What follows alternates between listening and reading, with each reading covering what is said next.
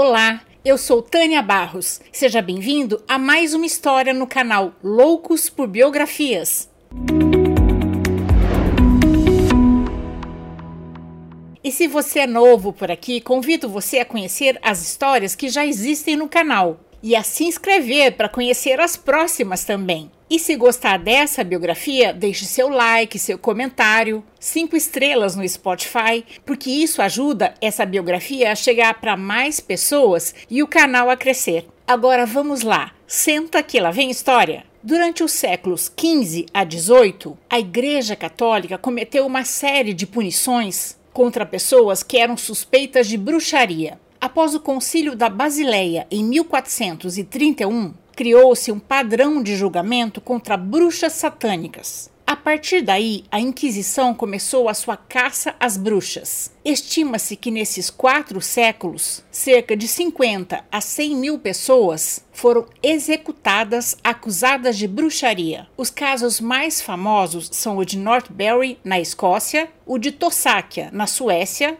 e o das Bruxas de Salem, nos Estados Unidos. Essa é a história que vamos conhecer hoje. Naquela época, a igreja mandava na vida das pessoas e acreditava-se que os curandeiros tinham pacto com entidades demoníacas. Eles também acreditavam que essas entidades tomavam formas de animais e viviam no meio dos seres humanos, como os gatos pretos, por exemplo. O Halloween minimizou o peso dessas histórias, com doçuras e travessuras, fantasias de bruxas, mas naquela época a coisa era bem séria. O primeiro-ministro de Salem, Samuel Perres, um puritano rígido e ganancioso, estabeleceu um governo onde a igreja comandava tudo e todos, uma prática comum na época. As pessoas tinham que ir obrigatoriamente à igreja duas vezes por semana, geralmente às quartas e sábados. No inverno de 1692, a filha do ministro Perres, Elizabeth, de 9 anos, começou a apresentar um comportamento estranho. Ela se contorcia, gritava, dizia estar sendo mordida.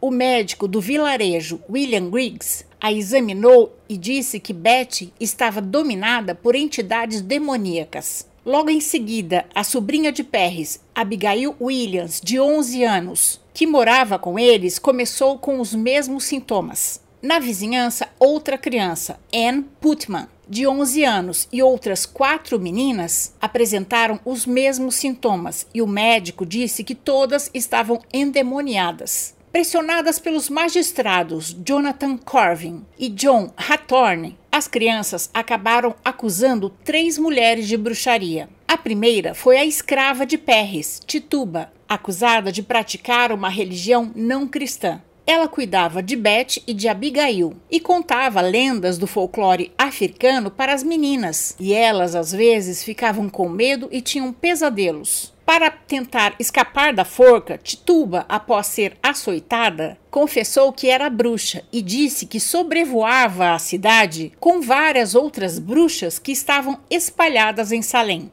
As duas outras mulheres acusadas pelas meninas foram Sarah Gold, uma moradora de rua, e Sarah Osborne, uma viúva idosa e pobre. As três foram presas. As declarações de Tituba causaram furor em Salem foi um disque-me-disque e logo outras pessoas começaram a ser acusadas de bruxaria. A próxima foi Martha Corrin. Isso causou pânico na população de Salem. Marta era uma cristã exemplar. Participava ativamente da igreja local, ou seja, se até ela era uma bruxa, qualquer pessoa na cidade poderia ser. No dia 27 de maio de 1692, o governador William Philip criou um tribunal especial para julgar os casos de bruxaria, formado por cinco juízes. Os réus não tinham direito a ter testemunhas a seu favor. As opções das acusadas eram assustadoras. Se dissessem que eram culpadas, iam para a cadeia como Tituba. Se dissessem que eram inocentes, seriam enforcadas. As meninas continuavam tendo ataques na sala do tribunal, na frente das acusadas. Isso fazia parecer que o caso era ainda mais grave. O número de acusadas não parava de crescer. A maioria seguiu o exemplo de Tituba. Confessavam que eram bruxas para ficarem presas e não serem enforcadas. Até uma garotinha de 4 anos, Dorothy, filha da moradora de rua Sarah Gold, que tinha sido acusada de bruxaria,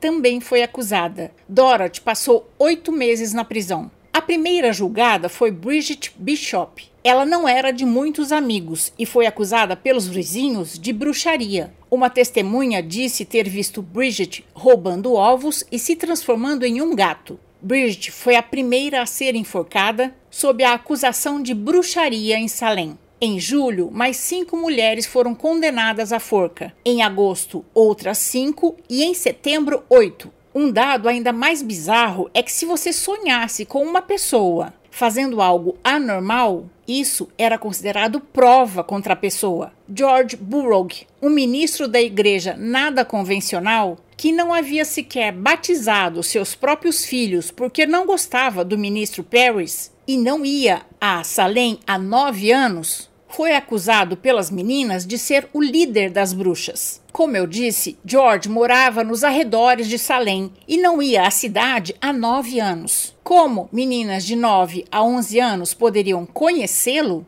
e se lembrar dele? Enfim, George foi enforcado como o líder das bruxas e por enfeitiçar soldados em uma campanha fracassada de Salem contra os índios. Afinal, eles precisavam de um bode expiatório para culpar alguém pela derrota. Os cachorros e gatos das pessoas condenadas também eram mortos. Eles eram acusados de serem cúmplices das bruxas. Um homem de 71 anos, Jail Corrin, foi morto de acordo com um costume medieval bárbaro, que era de comprimir a vítima por rochas pesadas lentamente para que ela confessasse. Mas ele não confessou. A única coisa que Jair disse foi mais peso. Ao final de três dias, seus órgãos e seu corpo foram totalmente esmagados. Quando as pessoas eram condenadas, seus bens eram confiscados pelo Estado. E Jair, sabendo disso enquanto estava sendo julgado, passou seus bens para o nome dos seus dois genros.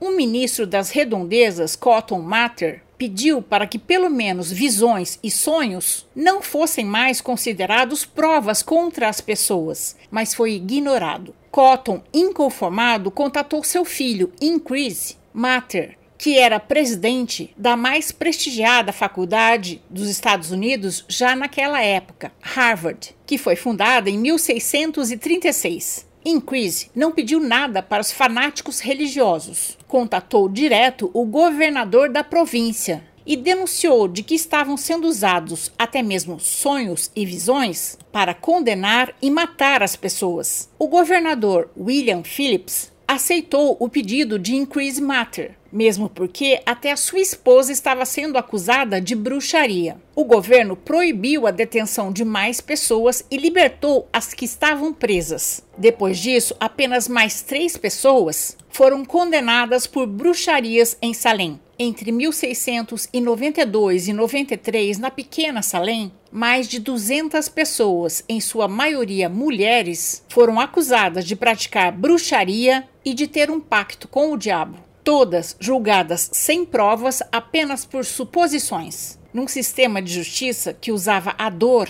como instrumento para fazer as pessoas confessarem seus crimes. Quatro anos depois, em 1697, o Tribunal Geral de Salem promoveu um dia de jejum em respeito à alma dessas pessoas condenadas. Alguns pesquisadores dizem que provavelmente essas crianças foram contaminadas por um tipo de fungo encontrado no centeio, o principal ingrediente usado para fazer os pães. Esse fungo pode sobreviver a altas temperaturas, como o calor para assar os pães. O contágio por esse fungo pode causar uma doença chamada ergotismo. A doença causa vômitos, contrações musculares e alucinações do tipo causado pelo LSD. Hoje, o caso de Salem é considerado como o maior exemplo de histeria coletiva da história.